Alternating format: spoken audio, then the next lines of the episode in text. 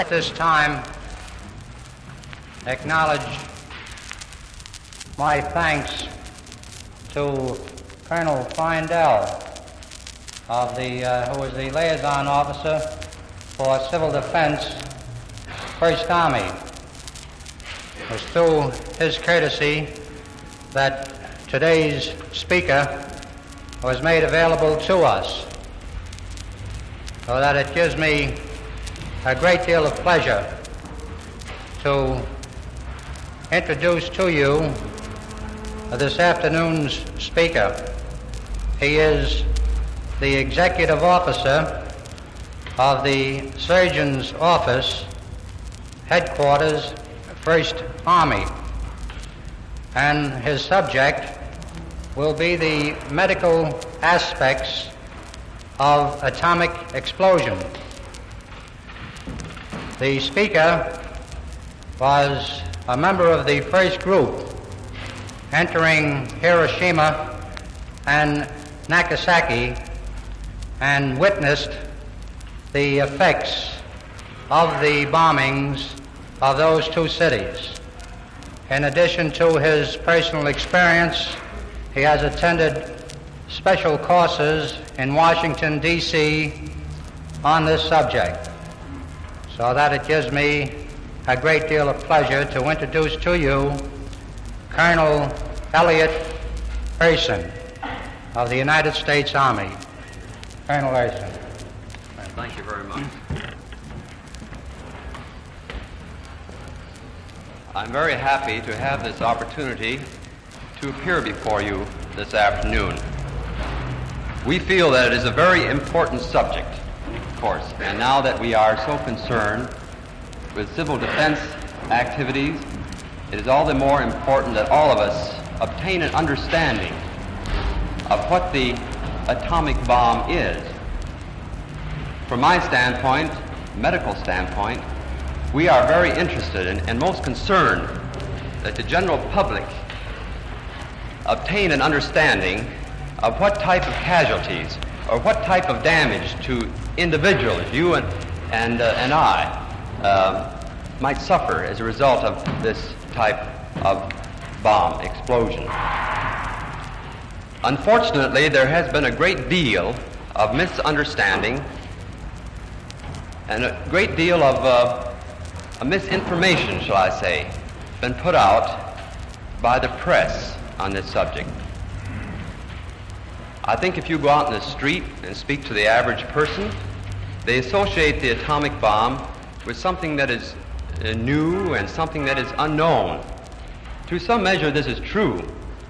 However, the fact remains that the greatest danger from the atomic bomb is similar to the danger of any type of bomb. The big difference is that one bomb, within a matter of just a few seconds, can lay waste a large city. In conventional bombing, the type of bombs we had before the atomic bomb, it would take large numbers of bombs to wreak the destruction that is done by one single atomic bomb. One of these bombs can lay waste the heart of one of our average cities. I'm speaking now of a city, say, of 250,000 population.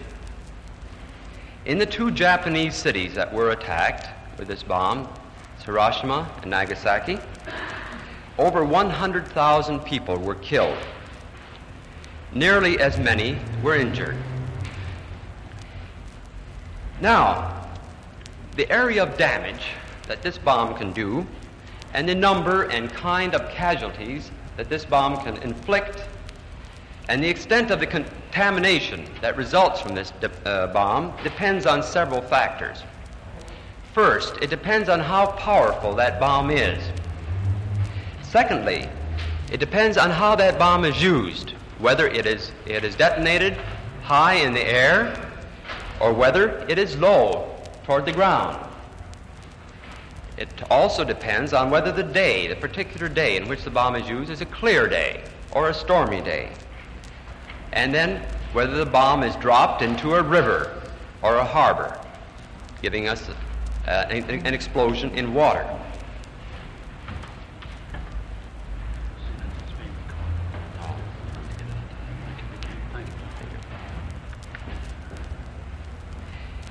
Now, in my talk today, we are going to interpret the uh, data of the Japanese bombings. The reason for this is that that is about all we have to go on. You have read in the newspapers, and we know that the bomb has been improved upon. No doubt the bombs that are now being made are uh, more efficient than the bomb that was used uh, in Japan. Now consider that the bomb that was used in Japan was equivalent to 20,000 tons of TNT. 20,000 tons. It was exploded at 2,000 feet above the surface of the ground. It was exploded at this level because that is the level in which we obtain the greatest amount of destruction as a result of detonation of this bomb. I want to also point out that the meteorological conditions were, were good. The bomb was detonated on a clear day. I'd like to say something now about the power of the bomb. It produces total destruction of most buildings and serious damage to buildings that are made of concrete or of steel construction. In Hiroshima, the only buildings that stood near the center of the explosion were this type of buildings, which were equal to any of our buildings as far as sturdiness in construction. They were built to withstand earthquakes and, of course, fire only the hulls, only the, uh, the outlines or the uh, shells of these buildings remain. Death and injury to people resulted within two miles from the ground zero. Now, by ground zero, I mean that point on the ground just below the uh, uh bomb burst. The extreme limit of damage uh, uh, due to the bomb extended out to about four miles. Now, consider that great increases in explosive force is necessary to accomplish relatively small increases in the area of damage. So, for planning, planning purposes, I feel that we are safe in, uh, in basing uh, our uh, plans on the effects produced over in Japan. Now, how may this bomb be used? There are three different ways. We had the high air burst, which was used in Japan. In that type of burst, there is no dangerous amount of contamination of the ground. Now, that is one point I think that, that deserves to be stressed. After a high air burst, it is perfectly safe for individuals on the ground to immediately to go into the area, to begin firefighting, and to begin uh, work with casualty evacuation. I think you will find that a good portion of our general public feel that in any type of atomic explosion that the thing to do is to get away. Therefore, it is up to us to do some good, to put out some good propaganda about that because the more we can make people understand that this is not the fact, the less apt we are to have uh, panic, which is, as you all know, members of the police force, one of the dangers in a situation such as this. A high air burst, of course, produces the greatest amount of destruction and also the greatest number of casualties because the effect of that burst is extended over a much larger area of ground. We have the low altitude burst. Naturally, in this type of burst, we have much more uh, destruction in a smaller uh, area of ground. Here we will have more danger from contamination because you will have the fission products uh, present in the uh, area directly uh, under where the bomb burst. The third type of burst is the underwater burst. This might cause serious contamination. However, this again depends on several factors. It depends on where it is exploded, what the depth of the water or the soft mud is at the bottom of that water, the direction and the force of the wind. In Bikini, where they um, experiment, experimented with the underwater burst, they had what is called the base surge, which consists of a, of a, a, a mighty surge of, of uh, water in the air, which of course is uh, contaminated and a very dangerous thing.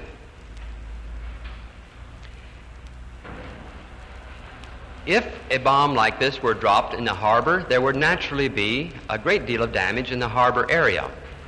But the damage from the blast would be lessened because it would be absorbed by the water.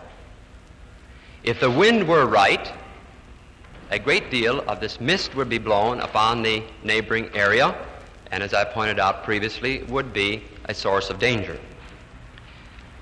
Now let's consider the effects on people. Much has been said about the dangers from nuclear radiation due to this bomb explosion. But let me tell you this, and again to stress this, that the greatest amount, the greatest number of casualties produced by this bomb is due to mechanical effects. The same type of casualties that we have due to any type of bomb. However, we do have the added feature of danger from radiation.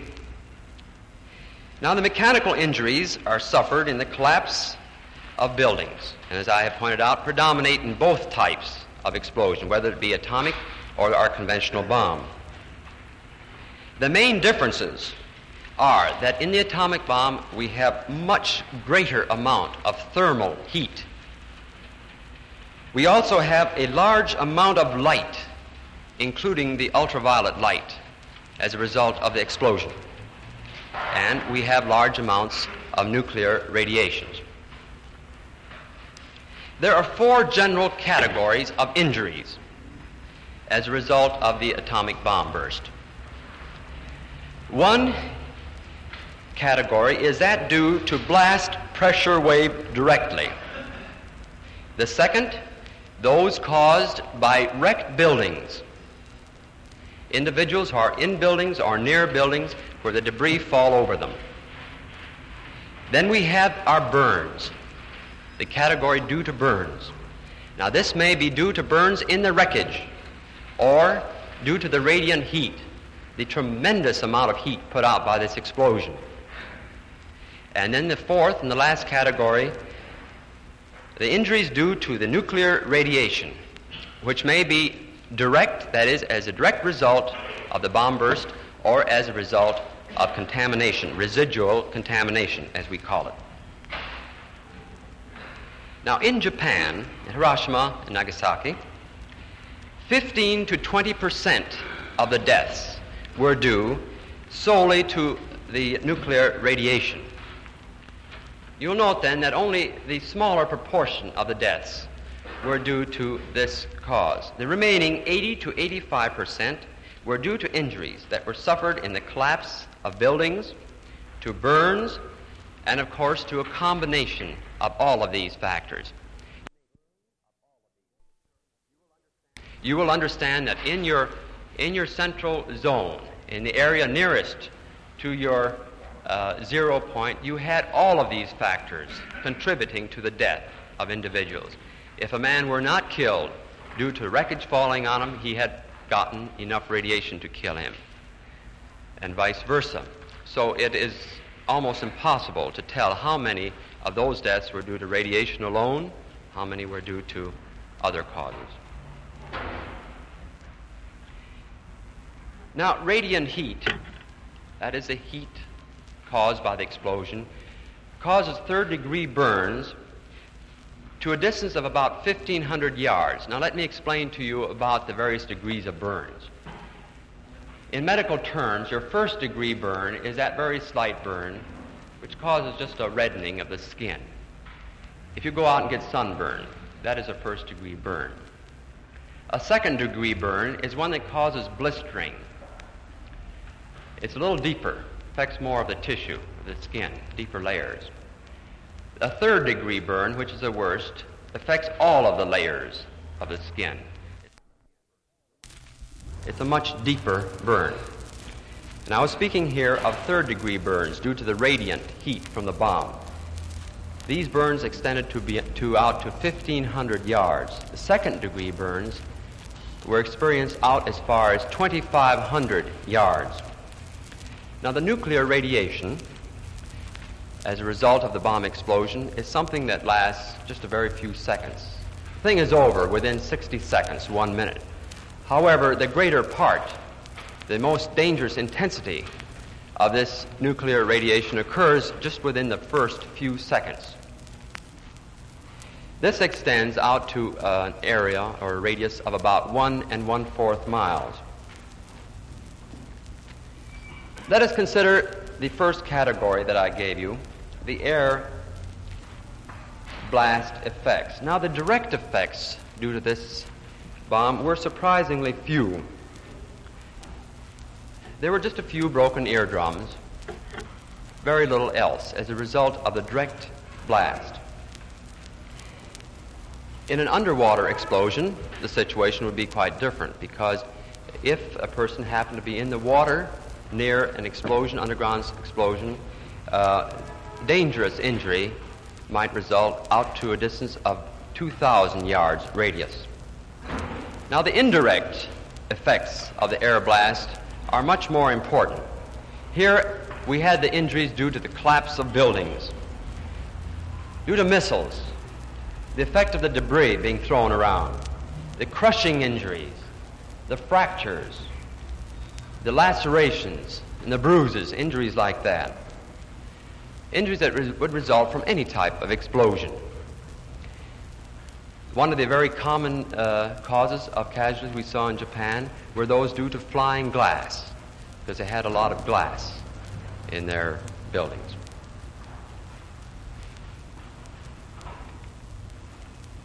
Now, the injuries due to heat and light, I'd like to say something about them. First of all, the flash burns.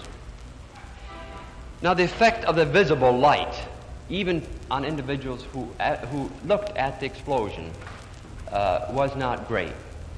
Uh, the visual purple in the eye uh, was temporarily uh, put out of commission in a good number of cases, render- rendering individuals temporarily blind. But this was just a temporary effect. However, the burns were the important things. We had all degrees. The severities of these burns, as in all burns, depended on the degree and the area burned. Now, these burns differed to some extent from the uh, burns that we get from conventional causes, such as explosions.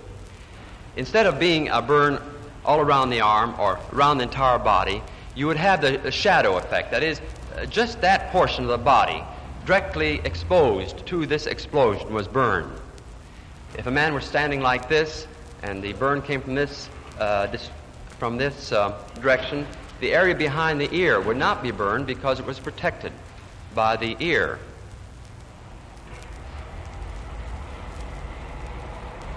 Those individuals wearing clothing were protected if that clothing were light in color and if it were loose. Women who were carrying their uh, babies on their backs, which is a common custom in Japan, uh, showed on their skin burns due to the straps that were uh, tightly uh, on the body due to the weight being carried. Striped clothing would leave a, a pattern, a stripe pattern a burn. As you all know, white or light colored clothing reflects the light. Then we had the flame burns, trapped people who burned to death in the wreckage. fires were caused by this radiant heat. That is, uh, combustible things nearby the explosion just, just caught fire due to the intense heat which uh, approaches that of the heat within the sun. And then we had a large number over there of, uh, of secondary fires due to overturned stoves, to broken gas mains, uh, overturned furnaces, and so forth. I might point out that 70% of Hiroshima's firefighting apparatus was knocked out and their firemen killed. Their water supply was disrupted. There was no water available to fight the fire. The streets were clogged. A firestorm came up. When the explosion occurred, there was a rush of air from all sides to the center and up. And of course, that was just uh, that helped to spread the fires. And when those fires started, well, we had what we call the fire winds. In Japan, too, there was no medical care. A large proportion of the doctors and other medical person, uh, personnel were killed. A large proportion, practically all, in fact, of the hospitalization facilities were destroyed. Everyone, they didn't know what had struck them. Their first thought was to get out. People who were in and who could have been saved, who were trapped in dwellings, were left there and naturally died.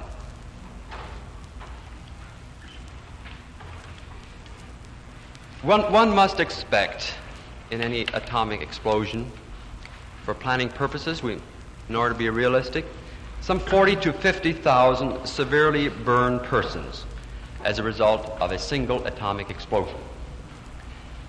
This poses a problem. I think many of you remember some years the Coconut Grove fire up in Boston. They had some 490 odd burn cases as a result of that tragedy. This number severely taxed the facilities in Boston, which is one of our med- medical centers. Frantic calls went out for supplies in order to take care of these people. Just think what would happen if the atomic, if an atomic bomb struck Boston, and they had 40,000 casualties instead of 490. For ideal treatment of one burn case, there is needed about 40 odd tanks of oxygen, about three, about two and, one and seven tenths miles of gauze. It takes about three nurses to take care of such an individual around the clock. It takes 36 pints of plasma, 40 pints of whole blood, and 100 pints of other fluids, not to say anything about the antibiotics and other drugs necessary to treat this type of casualty. It is obvious that in a catastrophe such as this, we would not have supplies of this, uh, of the supplies to this in these amounts to take care of all people. That is why work is now going on to uh, improve uh, uh methods in burn, in care of burns.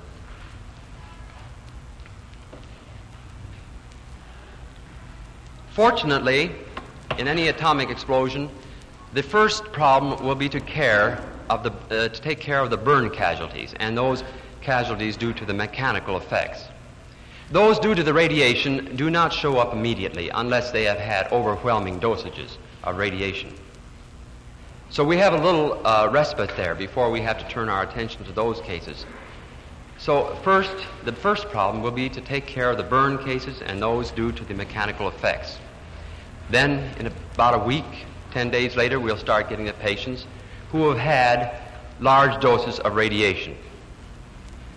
If they've had overwhelming dose, of course, they will have immediate symptoms, and many will die within the first few hours or the first day or two.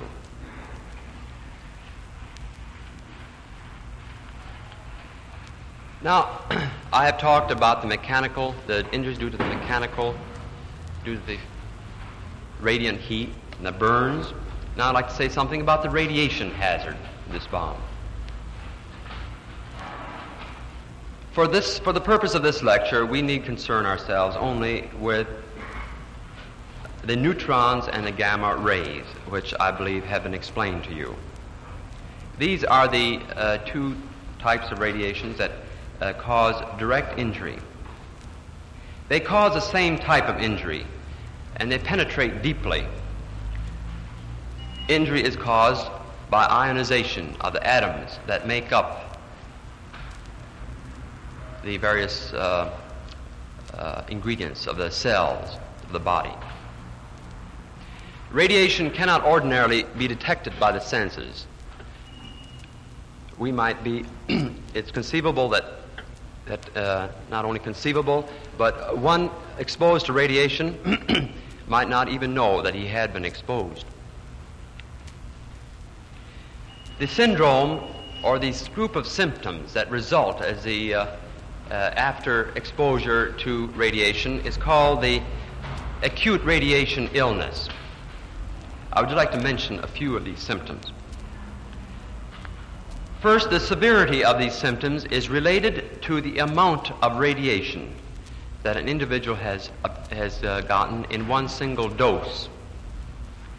It also depends on how much of the body is exposed to this radiation. As you know, we use radiation for medical treatment, and we use large amounts, but it's placed on a very small portion of the body in order to get the effect where we want it. Now, 500 Roentgens over the whole body area is probably fatal. 400 Roentgens is what we call the median lethal dose. If a group of individuals receives 400 Roentgens over the entire body, about half of them will die. 200 Roentgens, or half of that, would cause uh, radiation illness. Now, no two organs of the body respond alike or suffer the same amount of injury or damage due to radiation. Lymphoid tissue, our bone marrow, the sex organs, the lining of the small intestines, are, are more vulnerable and they suffer heavy damage. The muscle tissue, nerves, uh, bone is not, are not so easily damaged. Unless radiation is heavy, the symptoms are delayed. As I said before, if they're heavy, death results very soon. The illness is in four phases. During phase one, which comes on very soon after exposure, the individual might feel a little nauseated, might vomit, and he feels weak, tired. And then comes phase two, which is a period in which there is no symptoms to speak of, except that the individual feels pretty well equipped, tired. Then comes a phase three, which is a critical period. We have great apathy or tiredness, fever. The heart, heart action increases. There is loss of weight. There may be nausea and vomiting. The diarrhea, often a bloody diarrhea. Hemorrhages appear in the mouth, the mucous membranes, the nose, and the throat. And you have hemorrhages in the skin. the hair falls out. As I say, this is a critical period, and this is a period when medical treatment is very important. Those who survive that period then go into a convalescent phase, phase four, which is a very lengthy affair. Fatigue remains, but there is gradual improvement so that by six months, most of the patients have uh, recovered to all intents and purposes. Individuals who are suffering from uh, some illness, such as tuberculosis or some uh, chronic infection, of course, are hard hit. Because the, uh, the elements in the body, in the blood that, that help fight disease, are seriously damaged by radiation and so the body is left without its defenses. The treatment for these cases is, first of all, good nursing care. Whole blood is very important, and that is why in the civil defense you hear so much said about the importance of making arrangements to have blood available. Control of infection by the use of penicillin and other antibiotics. Intravenous feeding where you cannot take where one cannot take food by mouth, and then control of of uh, bleeding. The injury zones just hurriedly review that. In the first half mile radius, that's a half mile radius outside of the, uh, uh, of the uh, zero point where the burst is. In the first half mile radius, you have practically complete destruction of all structures except those uh, built of concrete, heavy concrete, and reinforced with steel. Uh, about 70% of these are destroyed, or just the uh, shells are left remaining. All persons who are not protected will be killed. By protection, I mean if they're down the ground or back of heavy walls that stand.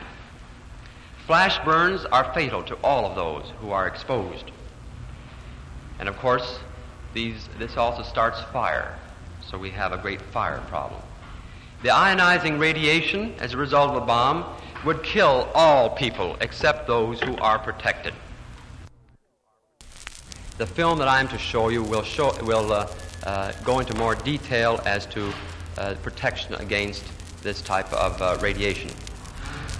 Now, from the uh, one half to one mile zone from the uh, zero point, we'll have general structural damage,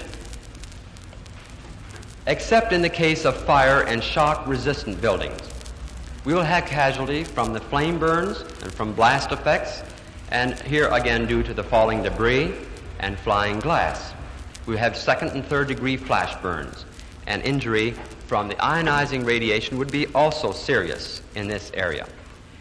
A little further out, from one to one and a half miles, the blast damage is extensive to residential buildings. The fire damage is also extensive. Flash burns also apply here. Your secondary injuries are prominent. Your radiation is prominent out to one and a quarter miles from the, uh, from the uh, central point. From one and a half to two miles, the average limit of heavy structural damage being around two miles, you can see that it would gradually uh, disappear in this area. There would still be fire damage and the flash burns would not be severe. Over two miles, the structural damage is appreciably lessened. The injuries also decrease correspondingly. The radiation and flash burns in this area are insignificant. Just a few words about radiological contamination. Now, residual radioactivity, that's after a ground or underwater burst, can be detected and measured by teams, specially trained personnel with certain types of instruments. One of them is called the Geiger counters and similar devices.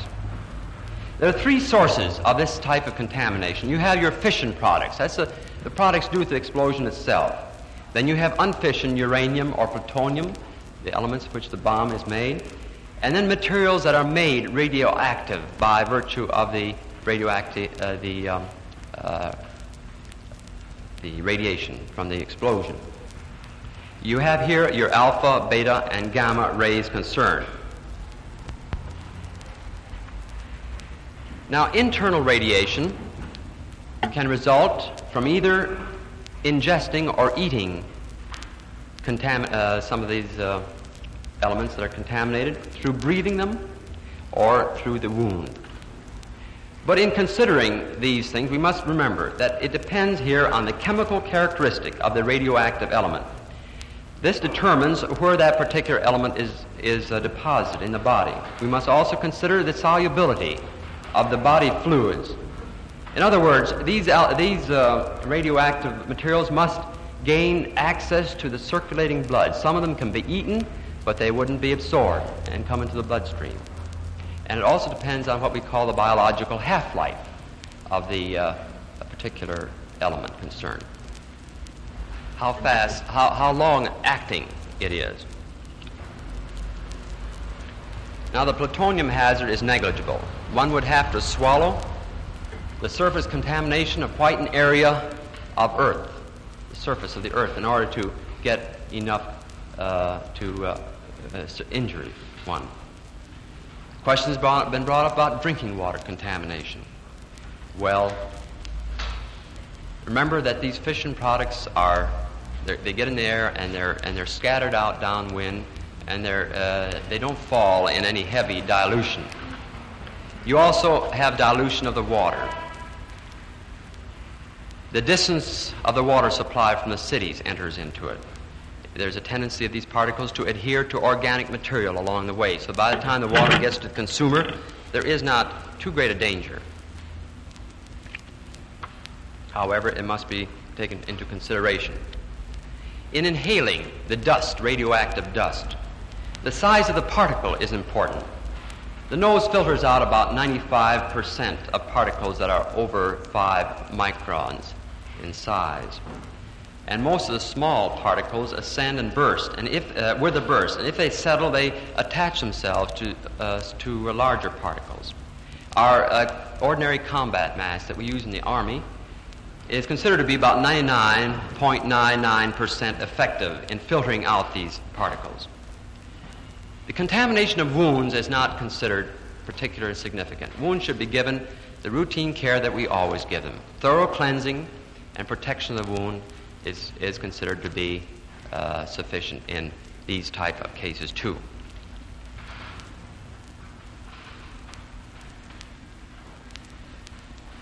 I realize now that I have, and I'm sure you appreciate it, I have skipped a number of things in my dissertation here. You will find, too, that some of the things are mentioned in the uh, film that I'm about to show you. You can go ahead and get things ready for the film.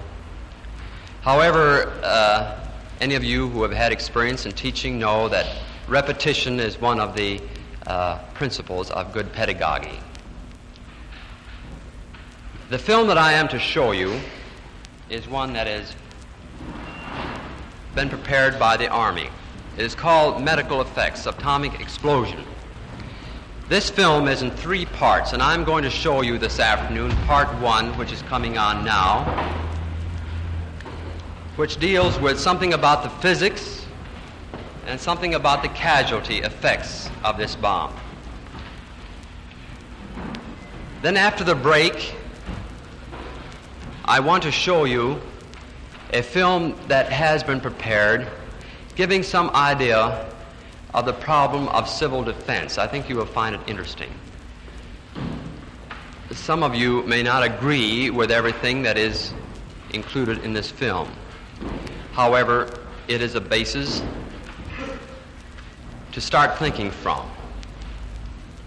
And I will say a few words about that film before we show it. As I say, when we're finished with this first film, we'll have a break. I'm sure that you'll all be ready for it. Thank you very much for your kind attention.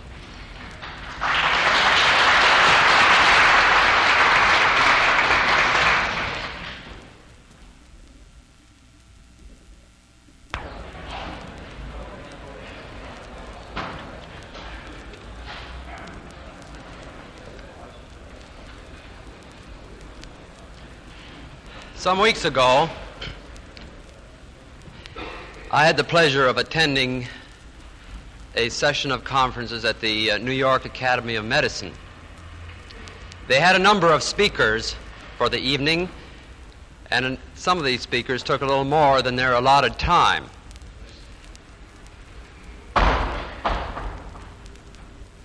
The result was that when the officer, the medical officer from Washington, that had been asked to speak on medical aspects of atomic explosion came up for his turn, the audience was quite tired and just a little bit sleepy. There were several very dignified gentlemen sitting alongside of the speaker's stand. And, this and the speaker, this colonel, got up and began speaking. Suddenly he slumped over the rostrum like this and was absolutely silent. And he seemed to sag a little bit. These men sitting here, of course, looked at him with alarm and started to get up. They were afraid that he might be having a heart attack or something. The audience, which has been, had been a little sleepy, quickly awakened, and everyone sat just on the edge of their seats, just waiting to see what was going on. And the speaker just stood something like this. And suddenly, he came to life like that. Where everyone just jumped. His purpose was to bring home to everyone the suddenness with which a disaster like this could strike in any city. The suddenness whereby roughly half of a heretofore healthy population could be killed and another large number seriously injured. The suddenness with which the survivors would find themselves up against a task of giving first aid and of evacuating casualties to places of safety.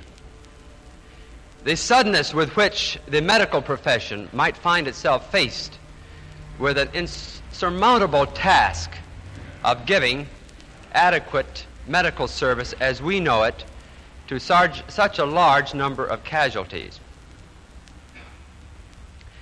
That is the reason why very detailed and careful planning is most important.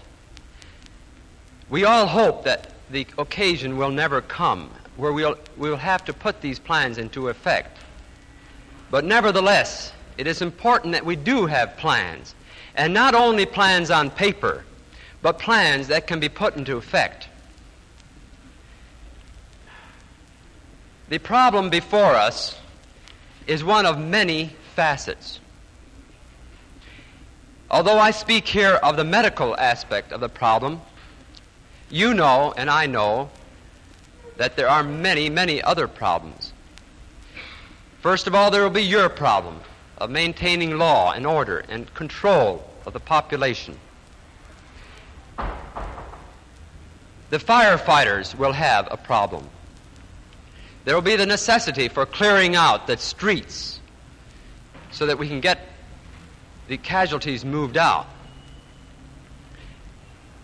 Personnel will have to be trained to give first aid because there will not be enough trained personnel from the resources we now have. Plans must be made to have adequate amounts of medical supplies, including whole blood. These must be put somewhere where they can be readily available. There must be, must be arrangements made for help, uh, self help, and also arrangements for help from other communities should one community be hit. Most of you had know something about the Army. you know what our medical organization is in the Army. We have enlisted men, the combat medical men, who are right out in the front with our combat soldiers. They are trained men, men trained to give first aid and to help in evacuation of soldiers. Much depends on them in our life saving program. Because if, not help, if help is not available immediately, a life may be lost.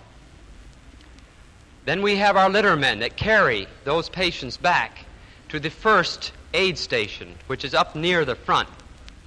That is where we have a doctor or two with more enlisted men to assist him. From there, we evacuate the patients back to what we call a clearing station. They're checked there. Some of them may be moved immediately back, others back to what we call our clearing station, where definitive, what we call definitive medical care can, we get, can be given. That is, we can do surgery there. And uh, we have usually mobile surgical hospitals uh, nearby where we can take care of the more serious injuries. From there, the patient is evacuated to Army hospitals, that is, to our evacuation hospitals, field hospitals, or what have you. Those cases that cannot be taken care of there and that need a long period of convalescence or medical care are moved to hospitals in the communication zone or in the zone of interior. In civil defense, we must have a system somewhat similar to that. You must have a zoning. You must have, you may have a block system where every block will have its own organization. But a city or a portion of a city must be set up in zones. There must be a control. People must know where they are to report in case of disaster. They must know what they are to do. They must know where medical supplies are.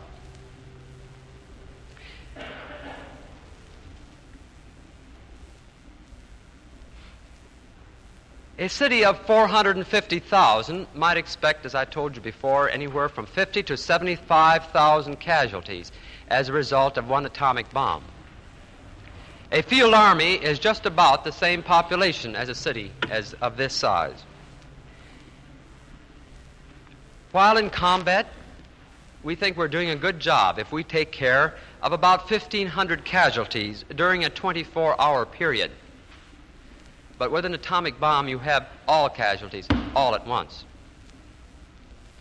In order to take care of casualties, about 1,500 a day, we have quite a system, as I've explained, in, different echelons uh, with which to take care of them. It takes around a couple thousand doctors and about 900 nurses and about 27,000 enlisted personnel to, to uh, uh, furnish medical support for such an army. And remember that these are individuals who are all trained.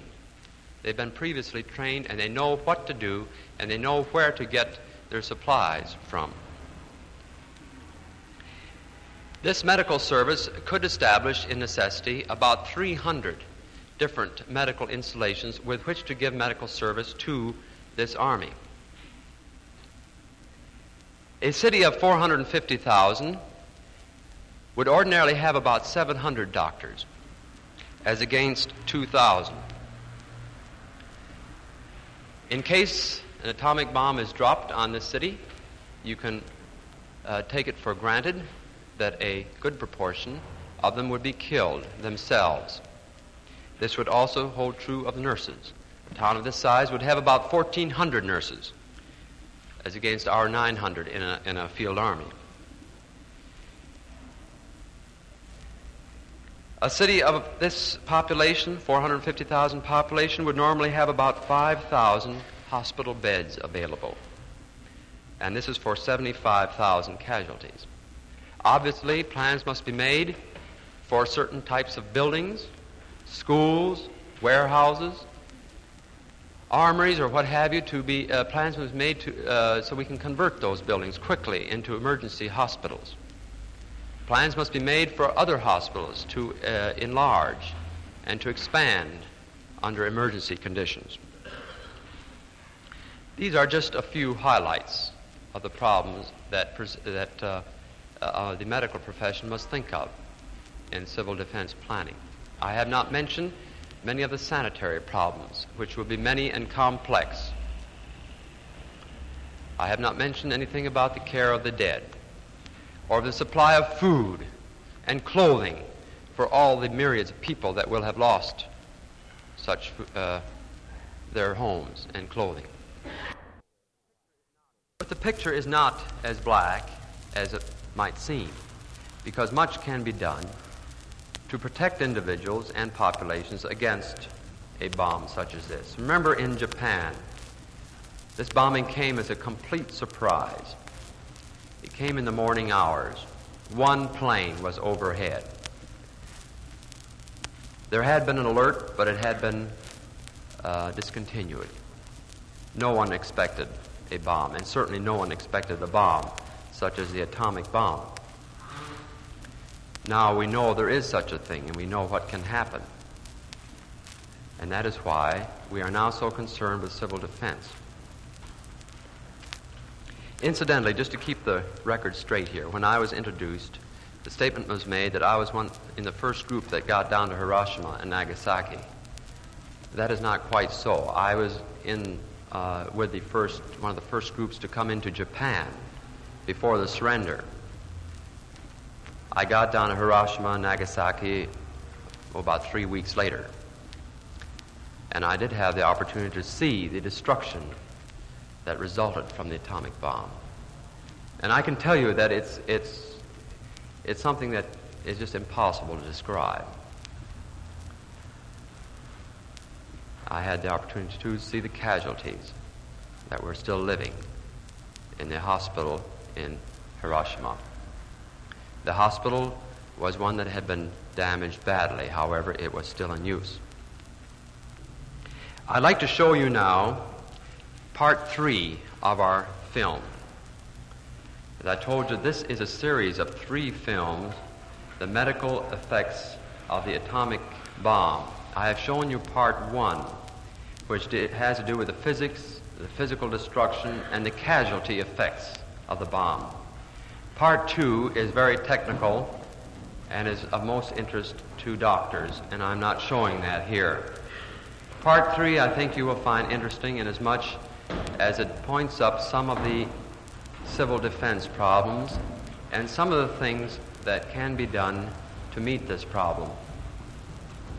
As I said before, you may not agree with some of the things that are said. However, it gives us a basis from which to start. And I want to thank you for your kind attention.